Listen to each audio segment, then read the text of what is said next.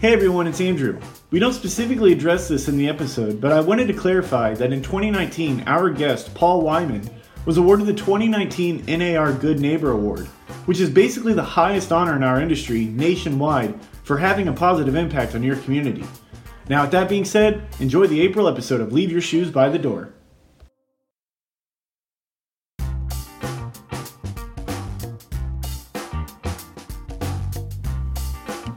Hey everybody, this is Andrew, and this is the Leave Your Shoes by the Door podcast. And today I'm joined by Paul Wyman. Paul, thanks for being here. Hey, it's my pleasure. Thank you for the opportunity. Absolutely, man. So I'm really glad that you're here.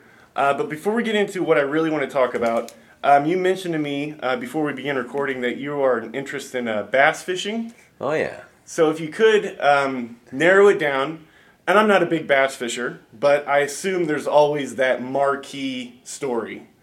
You know, you, you've, you've probably done it for years and years and years, but you have that one catch Sure. that kind of sure. leads the pack of all the bass fishing. So why don't you uh, indulge me on the on the biggest the biggest well, bass you you know, my whole bass fishing thing comes from when I was a little kid. Uh, you know, we had a lake about a mile and a half, two miles from our house. Where's and, this at? Yeah, that was where I was born and raised in New Jersey. Oh, okay. And um, and so my buddies and I, we would get on our bikes all the time and just go on the lake and go fishing during the summertime. And so I've always had an affinity for fishing. And as I got older and you know more busy and life takes a hold and and you're working and career and family, uh, now it's that nice break for me. I get out on the lake, do some bass fishing, and it's really relaxing, and it you know just it uh, kind of de stresses me a little bit. Sure. Uh, but yeah, so I, probably about I don't know maybe ten years ago, uh, we had a big neighborhood uh, bass fishing contest. Okay. And This is in uh, Central Indiana This is Central Indiana, Okay, yeah. okay. And um, and everybody, I don't know, we all put in like 20, 30 bucks or something like that. But there was enough people, the pot grew and it just kept growing throughout the day and it hit like a thousand bucks.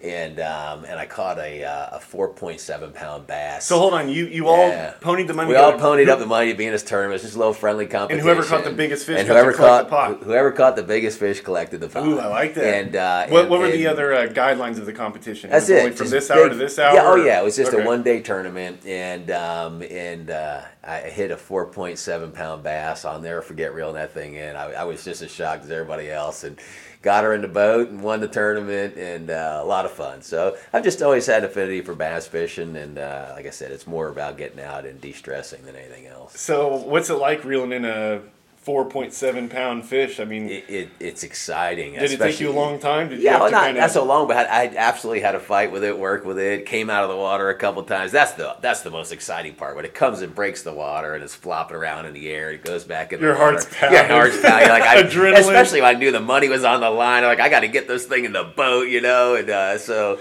yeah, but we got her in and uh, it worked out. So it was a lot of fun. So when you first got that initial tug, did you realize like this yeah, is this is I- special? I, I, actually thought I was snagged at first. Yeah, it was that big? It, was that big, and it hit so hard. this is I- either an old leathery Right, boot. I'm catching- a boot, a tree, or a bass. One of the three is about to happen Yeah. to me here, and only one's paying off. Uh-huh. And you said that was about 10 years ago? yeah, it was about ten years. So you've been chasing yeah. that catch ever since? Oh, then? absolutely, yeah. So not, how- not not caught one as big. You know, a lot of times when I go fishing, I'm catching pound and a half to three pound bass. Sure. It's So just a good you caught the 4.7. What was like second place? I mean, was that just heads Um, and, head and know, shoulders above? Yeah, yeah. I think the closest one was probably three pounds that day. So it was it was an outright win. There was there was no argument. Definitive. definitive win. and, and, and, and believe me, I bragged about that fish Oh. for a long time. You know, in fact, I'm sure it's grown to a five and a half, six pound Mm-hmm. bass over as the stories have grown over the years. But uh, So you threw him back? oh yeah, Yeah, yeah, yeah. we did catch a release tournament. Yeah. Sure. So let, let me get, get a better idea of what, what's happening here. This is some massive lake, and everybody from noon until sundown gets Yeah, to go so out it was uh, it's a, a, a, a, a, lake slash large, large, large pond out by our house, and uh, a lot of people in the neighborhood, and then people from outside the neighborhood got together, and we just we just threw together a fun way one day tournament. It wasn't any kind of professional Sure. deal or anything. And how much was in the pot? About a thousand bucks. This is a big day for It you, was a big day. It was a big day. There Yeah. was big ego gain and financial And gain. you know what? The, the the, the, the bragging rights Uh-huh. were worth more than a thousand bucks. I guarantee it. Bragging rights were priceless. they were. The I, I got to do that for a long time, so that was priceless. The, the money just went and bought me some more tackles. So, Absolutely, You know, sure, sure, so sure. Worked, worked out good. Man, so it's kind of like, isn't that what they say about gambling? Is that you win big, and then the rest of your life is kind of chasing that that big win. Yeah, I, I've heard that before. Yeah, Absolutely. Yeah, yeah, but I feel like this is a lot a bigger accomplishment than uh, Yeah, winning right. big on money. right. Did you name the fish or? Uh, Walter, Walter? you know, it's on that movie. What was that movie? Uh, Grumpy Old Men Oh, or sure, something like that. They were chasing Walter all the Uh-huh, time. I'm like, I uh-huh. got Walter. awesome. All right, so how long you been in the industry, Paul? Gosh, I got my real estate license in 1998. And you told me that you're a veteran Yes, the Air uh, Force. veteran United States Air Force. Did that for four years Mm-hmm. active, four years reserves. Okay, and then after that, you got into the. Actually, after that, I was in uh, uh, securities and insurance, Okay. financial planning type thing. Um, ended up meeting a, a gentleman. We did some real estate deals. The real estate thing started to grow a little bit, and it just got to the point where serving two masters really wasn't working out. And I made the decision in the late '90s to pursue real estate, Mm-hmm. and uh, really glad that I did. So let's go back uh, just to get a get, get a good idea of, of, of your your plight. Um, went to high school in New Jersey.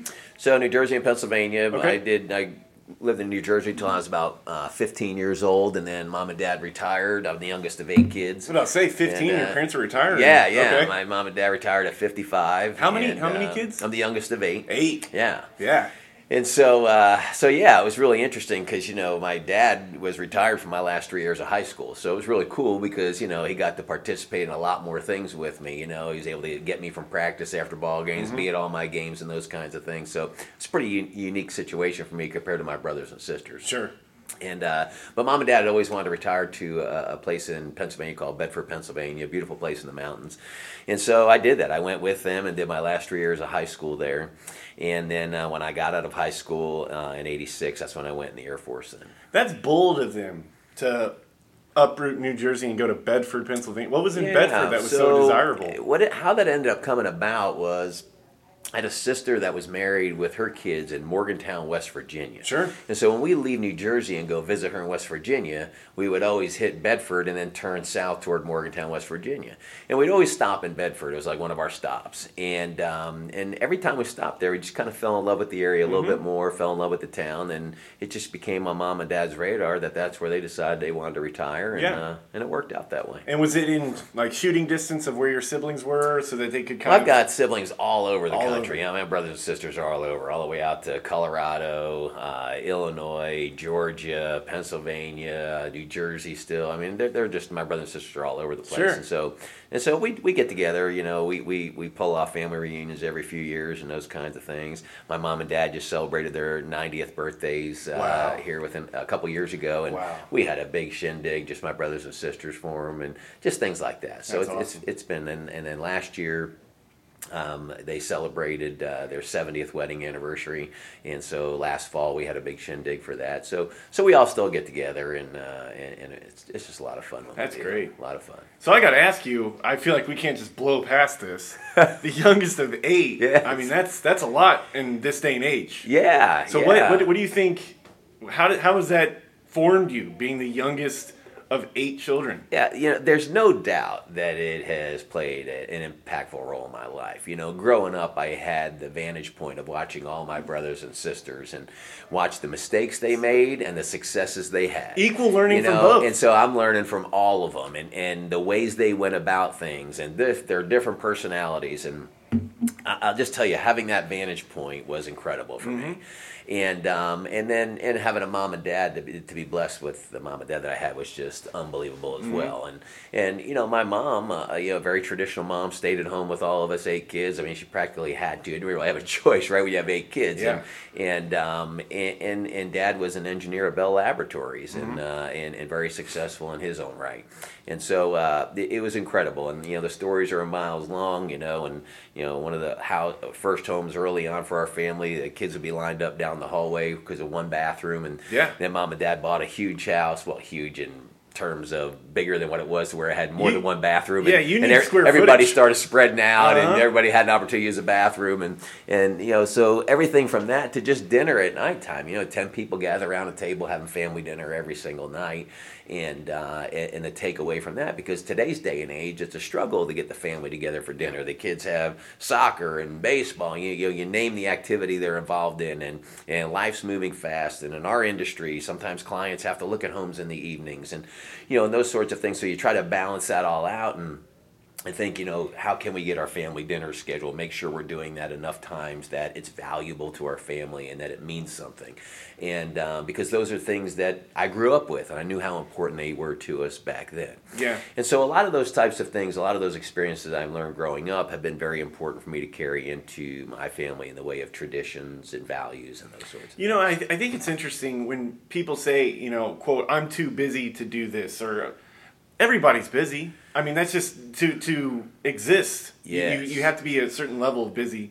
And I imagine with eight kids, you know, two parents running around, everybody was busy. But Yeah. what you're saying, as long as you have a, an organized structure to things, you Well, you just of- said something that, that I do a lot. I do a lot of public speaking seminars, and I talk about simply existing. Right? To the definition of the word exist is to have life, and but, my favorite word is persist, and that is to to go beyond just the definition of having life. It's about maximizing your life. You know, regardless of obstacles, setbacks, things that get in your way, or busyness. If I want to persist and maximize my life, then I have to say, what are those things that will make me feel like I'm maximizing life? So if having family dinner is important to me, then that has to be put in its priority place and, and other things go by the wayside then. And so that to me is all about how I want to persist in life. Do I want to have, you know, one of the best real estate companies in the industry? Do I want to be one of the best county commissioners that I can be? Do I want to have my family making sure we have designated family time and dinner times and,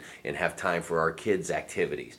It- It's it's about making leadership decisions that are right for you and your family at those moments. And and a lot of my stuff is leadership based. And whether it's leadership as a dad, whether it's leadership as the owner of a company, whether it's leadership as an elected official in my community. And so that's how I kind of try to measure things. Does every individual have some responsibility as a leader? You know, I don't know if every individual does, but I believe that every individual gets an opportunity to make decisions about where and when they might want to lead. So, for example, one of the things I talk about in my seminars is sometimes good followership is good leadership, meaning if I understand that my role in this situation is to lend support or help the leader or help the team get where we're going, and I'm in a following role, not a leader role, but I do that really well. I'm actually kind of providing some leadership because I'm setting the example for other teammates. I'm showing people that we can do this. I'm cheering on the team. I'm helping other people become successful. And so that's why I say good followership can be good leadership because other people then coalesce around that. And they're like, wow, look at look at him go or look at her go. And they latch onto that. And then the team is successful. And then, uh, and then the leader can do what the leader needs to be doing at those moments. So I think everybody has opportunities to, to be a leader in, in whatever capacity they're comfortable leading. Mm-hmm. Look, not everybody is the type of person that could be out front. There are people who are risk adverse. There are people that don't like it when people are criticizing them, and with leadership comes a tremendous amount of criticism.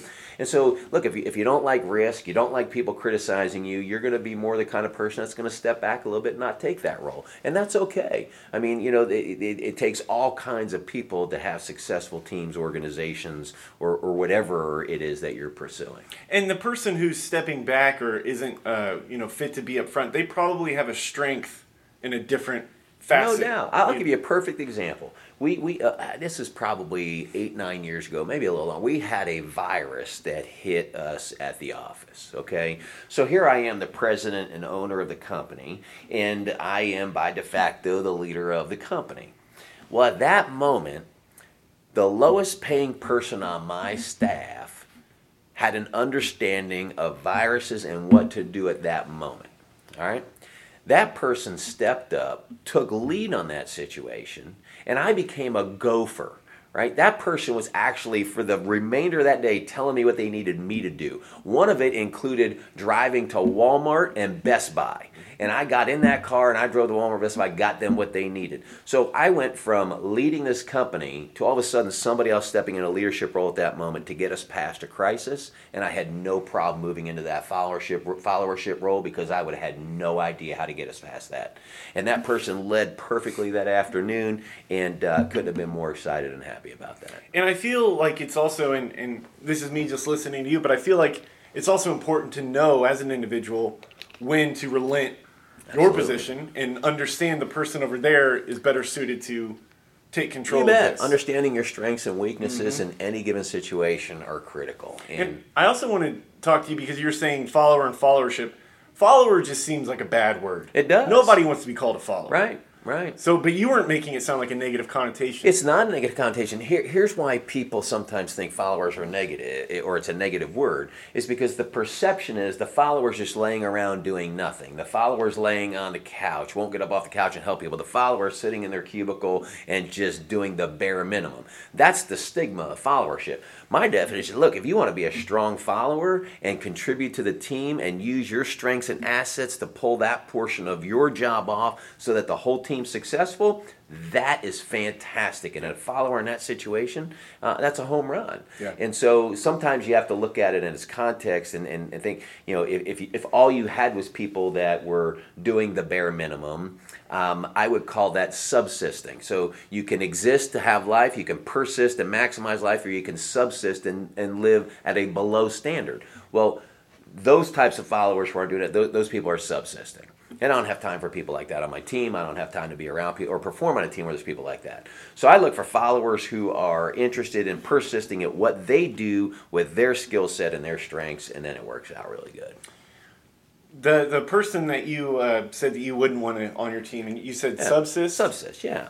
You know, Can they are are are they ha- they simply haven't been engaged yet properly, or is there just some people that you think just you as an individual and as a leader, you just your personalities just simply don't I, I, look, click, I, and it's just not for, for I, you. I, I think there are some people that that's just how they're made up. Their desire is to live at a minimal standard. They, they, they don't they have no desire to go the extra mile to to do whatever it takes to accomplish mission. It, it, it's like if you give them A, B, and C, you can you're all you're getting is A, B, and C. Right. You're never going to get D. You're never going to get E. Um, there's never going to be a wow factor. And I guess sometimes you might need that, but but what I really look for is people with a history of success, right? So I, I don't care if I'm hiring you're 21 years old. Tell me about the last five years of your life and how successful it was. So when you were in high school, were you in sports? Were you on teams? Were you in uh, were you in some of the clubs? Did you participate in after school activities? Tell, I don't care how old you are, what's your history of success, because that's going to tell me how you're going to perform within the organization or the team. You know, and that, that's so interesting that you say that because I feel like wait, uh, a, a common example of that is teenagers in high school saying, "Oh, we're never going to apply this in the real world, or we're never going to Yeah. do this," and that's not the point. The point is you taking the initiative, and the point is that you're taking what's in front of you and, and excelling. Absolutely. So stop worrying about if you're going to be Yeah. doing calculus outside. What's important is that you're learning it and you're applying it and you're excelling. Right. How are you taking those challenges before you in high school, and what are you doing to accomplish those challenges? And and that will set the stage for everything you do the rest of your life. And so uh, it, it doesn't matter what the issue is. Go after it full force. Do the best you can, and uh, and I think that that will uh, take you really far in life. All right, well, we're going to take a quick break so that we can hear from the MIBOR updates. Hello, everyone. This is Jamie Barb with the MIBOR update. The coronavirus pandemic continues to impact the real estate industry.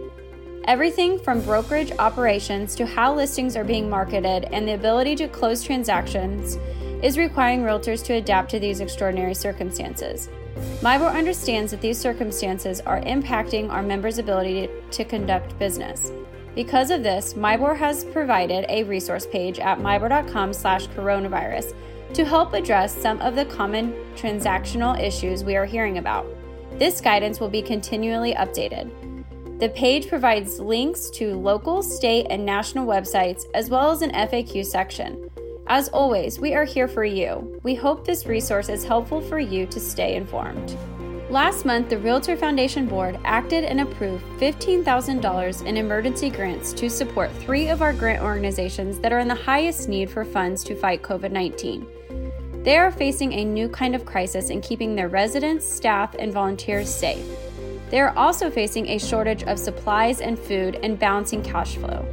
If there is room in your heart and your budget, your donation at this time will aid the Foundation's effort to respond to the needs of homeless service agencies during this global emergency.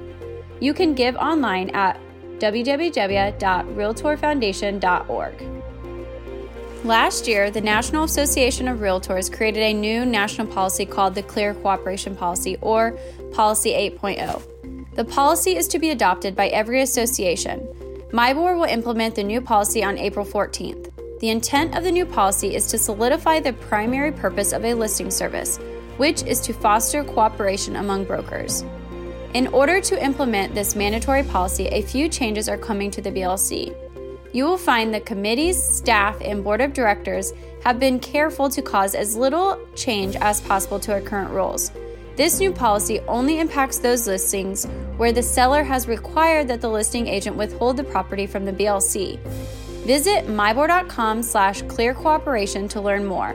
There you will find resources including a video from CEO Shelly Specchio, examples of public marketing, and a first look at the new office exclusive disclosure form. Due to the coronavirus, the board of directors voted to temporarily suspend the available showings rule for active listings. In the case that your seller wants to suspend showings, you have two options. One, listings shall be moved to temporarily off market status and all showings shall be suspended. Or two, if your sellers choose not to physically show their property in any way but keep the listing as active during this time, MIBOR BLC requires three disclosures. More information about the required disclosures and details about this temporary option can be found at mibor.com slash coronavirus. On May 4th through 6th, we are bringing MPro Bootcamp to you virtually. This is a great use of your time at home. Learn more and sign up today at mibor.com slash mpro. And that's all for today on your MIBOR update. And now back to our interview. Uh, you're at Bedford, Pennsylvania. Bedford, Pennsylvania. First time I've ever heard of Bedford. I got to say, most retirees, you know, say Florida, Sure, Southern sure, Alabama, yeah. not Bedford, Not mom and dad. Mom and dad wanted I the, love mount- it. wanted the mountains. Hey, um, so you're uh, you graduate. What what turns you into the the military? Yeah, so four of my brothers went in the Air Force. And um, my Why- dad. why my- the Air Force? Well, my dad was in the Army, and um, and and the only reason I think maybe the Air Force because when my my older brother went in the Air Force, um, you know, obviously he shared with us his experiences in the Air Force, and and I think that just trickled down through my brothers that we've always had this sense of country, this sense of duty. My dad was in the Army, um, you know, when he was younger, and um, and and so hearing the Air Force stories and hearing what that was like, um, I think we all just kind of got an affinity for the Air Force and uh, and went with it. And blue is one of my favorite colors, so that helped out a little You, bit. you, you just look great. You just blue. look good in blue, so in I'm like, hey, I think that'll work out for me, you know. Sure, sure. And uh, but you know, you you look at what all the Air Force um, provided to me uh, in my lifetime. I got to travel. They paid for a lot of my college education.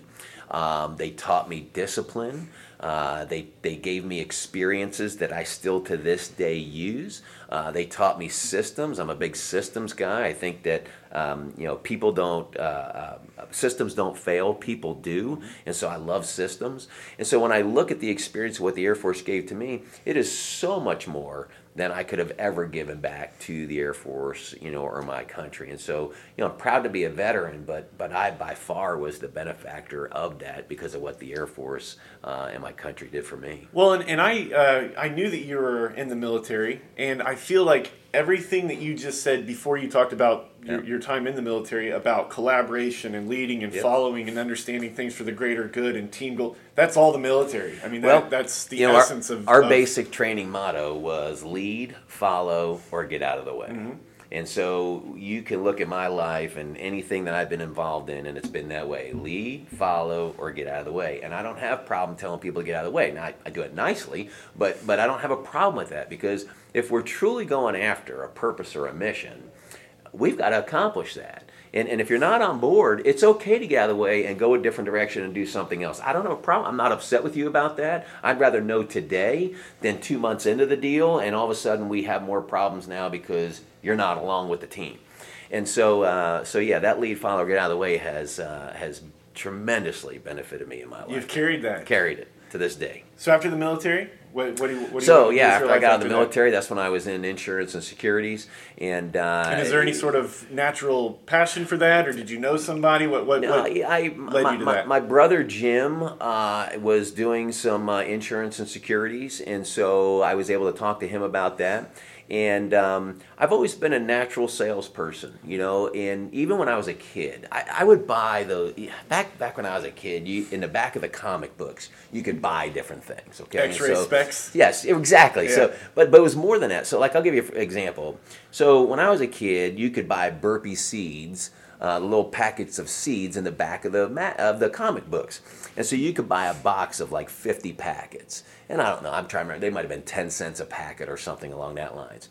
Well, then I would buy those, and then I would go door to door in my neighborhood, and I would sell them for fifty cents to a dollar a packet, depending on the seed. And um, and so I would make money doing that. And um, and I would mow lawns in my neighborhood, and I would go out selling those jobs. I would go out and sell myself to shovel people's driveways in the wintertime.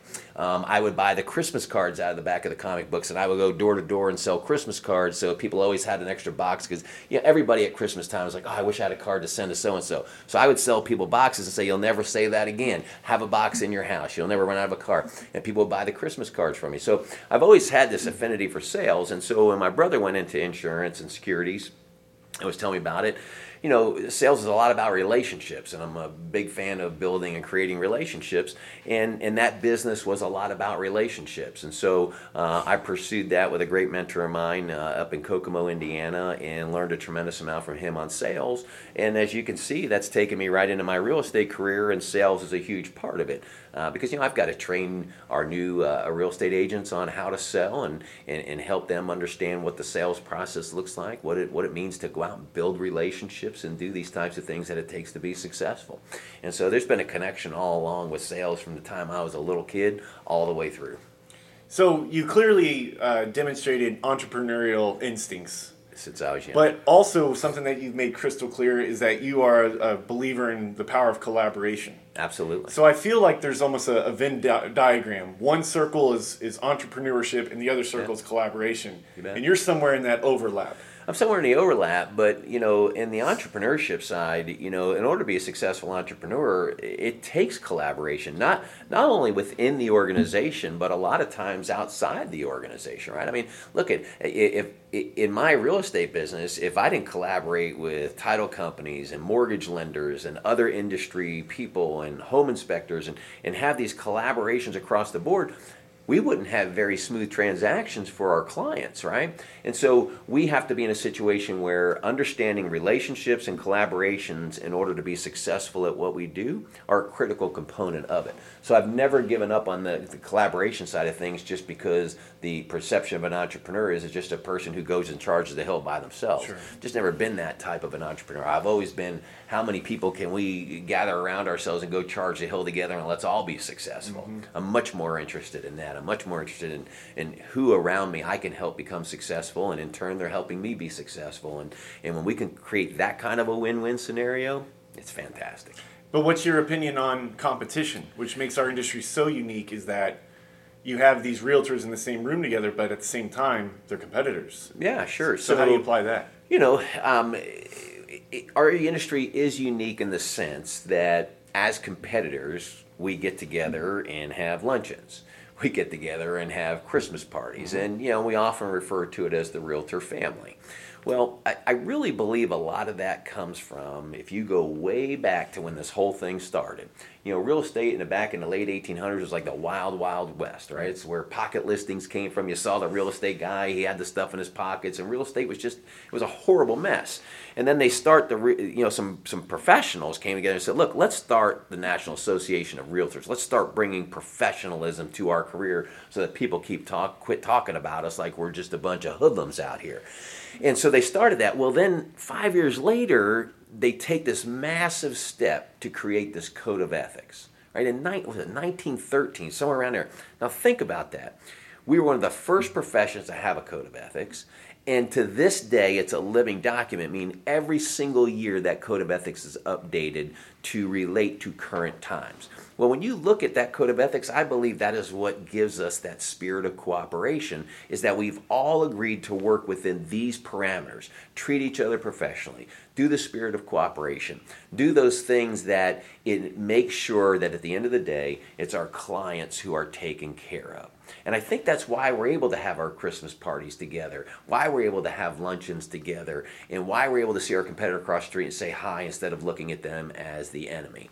And, uh, and I think when you get right down to it, because of how we perform with inside the code and other things, uh, it makes for an incredibly great profession. Awesome. So, uh, moving out of insurance, what made you make the jump into real estate? Yeah, I just got involved in some real estate deals, and uh, those were going pretty well, and got to be around some other realtor people, and and uh, and, and just started learning more about that business and uh, it was something that I really enjoyed and saw that I could apply my entrepreneurial desires to it. Understood there's a lot of collaboration in the real estate world, and um, and just uh, made that decision to go down that route, and, and and I'm real thankful I did. You know what's interesting about it is, you know, never once growing up did I say to myself, I'm going to grow up and be a realtor. Sure. And when I was in the Air Force, I never said, Gee, I'm going to be a realtor, and and so sometimes opportunities come along in our lifetime and I've always believed that the harder I work, the luckier I get. Meaning, I'm always going to be in a position where the harder I work, more good things are going to be happening. So it's it's not really luck, but it, you know, it's like wow, that happened because I kept preparing myself for when I met opportunity. And so I was prepared. And so all my successes that I had along that route, or even things that I maybe wasn't successful at, prepared me for that moment when it came time to make a decision. Is opening my own real estate company the right thing to do? I, I did it with a, a, level of confidence, still a little bit of scared, but but a level of confidence and a desire to go be successful in the real estate industry and all that it has to offer. And so I made that decision uh, back in uh, 2001. I opened up my own company, and uh, it's been a blessing ever since. Yeah. Um, so something I really wanted to talk to you about is, and you're recently um, awarded for, for these yeah. these uh, what you do for your community and what you do for your your fellow man. Um, this program that you've created uh, regarding those who are struggling with addiction, who sure. are seeking sobriety and, yeah. a, and a better life and better opportunities let us know what, what that's about. Well, I appreciate that. You know, look, first of all, I want to start with this. You know, as realtors, you know, community is everything to yep. us. We're out selling our community every single day. And oftentimes, it's real easy for us as realtors to become champions for the fun and exciting things. You know, wow, the community's announced we're going to build a new YMCA. Yay, as realtors, we're cheering and we're right there with it. Uh, we're going to put in a new trail system. Yay, we're right there with it. And, and a new ball stadium. Yay. And, and we get so excited about those things, we become champions for them. But what I always try to help people understand that, you know, in every community there are challenges as well. And as realtors, I believe we have every bit the obligation to meet those challenges and put time, effort, and resources into those to continue to help make our community better or to help those who may be suffering in our community come along so that one day they can enjoy and, and share in all the great successes and blessings that we enjoy.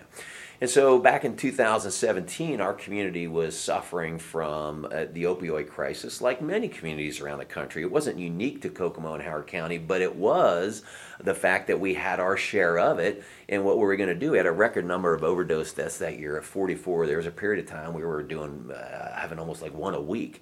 And so, um, so I just organized a uh, um, an opioid summit and brought community leaders together and said, "Look, let's just have this honest discussion. Let's quit looking the other way and thinking it's other people's problem, and uh, and let's really get down to it and have a conversation."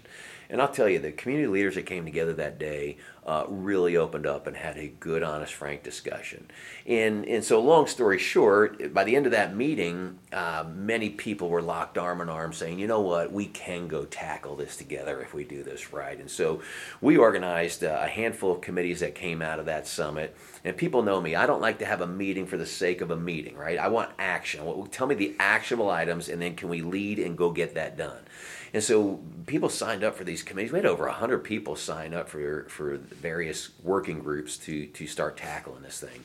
And one of the biggest gaps that we identified in our community was the fact that uh, people just didn't know where to go get help. People who were suffering, sometimes it was families, they had children, they, they didn't know where to turn, or if they did make an effort, they ran into a barrier. And then they felt like, oh, I just got stopped there. And then they gave up and went right back to using or whatever the case may be.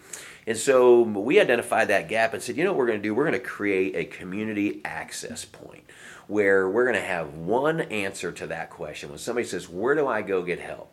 And now the answer in our community is Turning Point. And so we created a nonprofit community access center. It costs nothing for people to come in. And so, if you're suffering from addiction or you have a family member is, and people say, Where do I start? You say Turning Point. They come in, and we have expert professional navigators that begin to, well, first thing we do is love on people. We just, you know, make sure they understand we want to become part of their story and help them. And then we start connecting them to the resources that they need, whether it's counseling, treatment, housing, whatever those basics are that they don't even have in their life, we're there for them. And, and, and here's the reality. You know, uh, before we go on, yeah. does Turning Point have a website or something? Yeah, so we, we are actually in the process right now of finalizing our website. It's going to be brand new. It's going to be fantastic. We got a company that's volunteered to help us out of Chicago, believe it or not, a big PR firm. And so um, that's all getting ready to come online. But we're on Facebook. You can go okay. to Turning Point SOC on Facebook. Uh, we're on Twitter, Turning Point SOC, and check us all out there and, and what we're doing. Um, but but here's the reality. Uh, you know, I, I just I firmly believe this. People don't wake up in the morning and, and say, gee, I, I want to be a heroin addict today. Or they don't wake up in the morning and say, hey, I want to destroy my family today, right? They're in a bad place for a host of reasons. And, and we've got to get past this stigma that addicts are all bad people. They're in bad places. And that's where I go back to we as realtors have this obligation when we have a, a, challenge like this in our community, we could help people. And so we opened up our access point, and the first day we didn't have the phones plugged in, we had a line out the door, and uh, we've been helping people ever since. Last year we saw over 500 individuals and families. Um, with it, in 2017 to 2018, we had a 25% reduction in overdose deaths. Last year we had about a 10% reduction, and this year we're, we're pacing ahead for another reduction.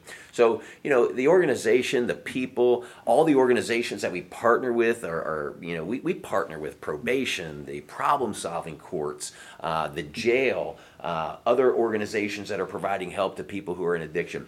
Everybody's locked arm in arm, and together, everybody, law enforcement, for example, they're arm in arm everybody working arm in arm, we've been able to start reducing overdose deaths and saving lives. And so that's been a real nice positive improvement in our community. It makes Kokomo and Howard County a better and a stronger place because we're tackling that issue instead of ignoring it. So, yeah, we have a brand new YMCA, we have a brand new ball field, and we have a brand new center that helps people in need. And that's how a community becomes successful. Mm-hmm. Well, and um, even if you're looking at the strictest black and white terms of it, that individual who may have been suffering from addiction instead of getting in trouble and, and possibly being homeless now they're they're able to Absolutely. be successful on their own and contributing to the workforce and they and so it pays off. We have some of the greatest turnaround stories. Yeah. You know I, i've watched single moms come out of jail work with us get their kids back have full-time jobs get their own place to live and and you can just see people going down that path of wow this is what life really can be and um, and so you know we, we, we look at it as we're in the business of human beings, mm-hmm. and um, and if we love on people and take care of them and treat them that way, uh, we've got a lot higher likelihood of success. How important is purpose? that an individual needs to feel like they have a purpose. Well, you know, purpose it, it's it's incredibly important. I mean, you know, people ask me all the time about success, and if you if you just look at the definition of success, the definition is accomplishing a purpose right? So if you want to be successful in life, you always ask yourself, well, what's my purpose? What am I really trying to accomplish? And so for me, I, have I've just always been blessed with this, uh, with, with leadership skills and leadership talent. And so I feel like that one of my purposes is to apply those leadership talents to things like helping create Turning Point or um, helping run a successful real estate company, whatever that purpose is in my life at that moment. And so, for every person, if their purpose in life is X, Y, or Z, having that purpose, understanding it, and going and accomplishing that purpose is critical. So when we learn from people what their their interests are, what their desires are, and we can help them accomplish that purpose, all of a sudden you can see their vision for their own life growing, their own purpose in their own life growing. That that nobody's telling them anymore that you're a loser, you're a waste, you're worthless, you're never going to amount to anything. Now all of a sudden they start seeing all these possibilities, and the first time they hit that first level, they want the next and the next because they realize, wait a second, there's a lot more to life than what people have made me feel like, or that I believed about myself for the longest mm-hmm. time. And so now we get people where they're believing in themselves, falling in love with themselves, and that's critical. Outstanding. Uh, Paul, you're a man of many tremendous achievements. Uh, from your military service to being a successful realtor, you were the president of IAR. You've been awarded within this industry, but I'm pretty sure myself as well as the listeners will all agree that your biggest achievement was locking in that four pound bass named Walter ten could- years ago. it could very well chasing be. that through other facets of life right, throughout. That's right. clear, right? Sure, absolutely. Uh, but thank you for being here. I Yeah. really appreciate your time. Uh, just an incredible story that you have. Um, Thank you. thank you for being here, Paul. hey, it's my pleasure. Thank you for the opportunity.